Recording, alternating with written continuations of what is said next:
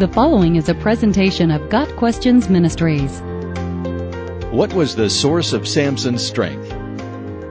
In Judges 13 verse 5, an angel gives a promise and command to Manoah's wife.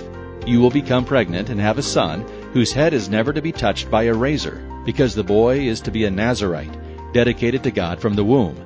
He will take the lead in delivering Israel from the hands of the Philistines. Her son was Samson.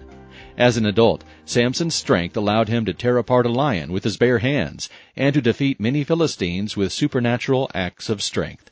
The Philistines, of course, saw Samson as their mortal enemy. In an attempt to defeat him, some of the Philistine leaders plotted with a woman named Delilah to discover the source of his strength.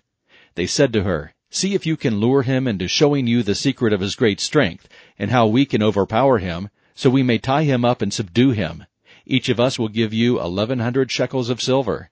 Judges 16 verse 5. Delilah tried three times to pry from Samson the secret of his strength. Three times she failed, as Samson misled her with various stories. Then we read, With such nagging she prodded him day after day until he was sick to death of it. So he told her everything.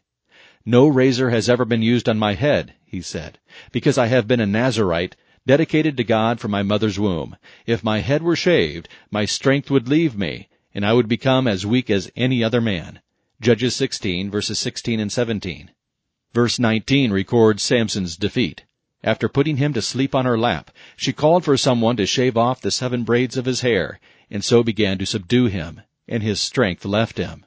The Philistines, who had been waiting to pounce, bound Samson, gouged out his eyes, and put him in prison, where he was forced to work at a mill. After a time, the Philistines chose to bring Samson out of prison to make sport of him. He was brought into the arena during a festival where about 3,000 men and women were in attendance. Samson rested against the pillars and prayed for God to give him strength one more time to defeat the Philistines. God answered his prayer. Verse 30 notes, Then he pushed with all his might, and down came the temple on the rulers and all the people in it. Thus he killed many more when he died than while he lived.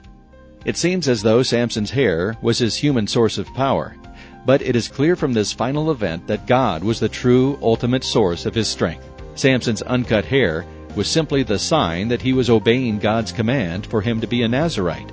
God's strength was the power behind each of the judges, including Samson. Got Questions Ministry seeks to glorify the Lord Jesus Christ by providing biblical answers to today's questions. Online at GotQuestions.org.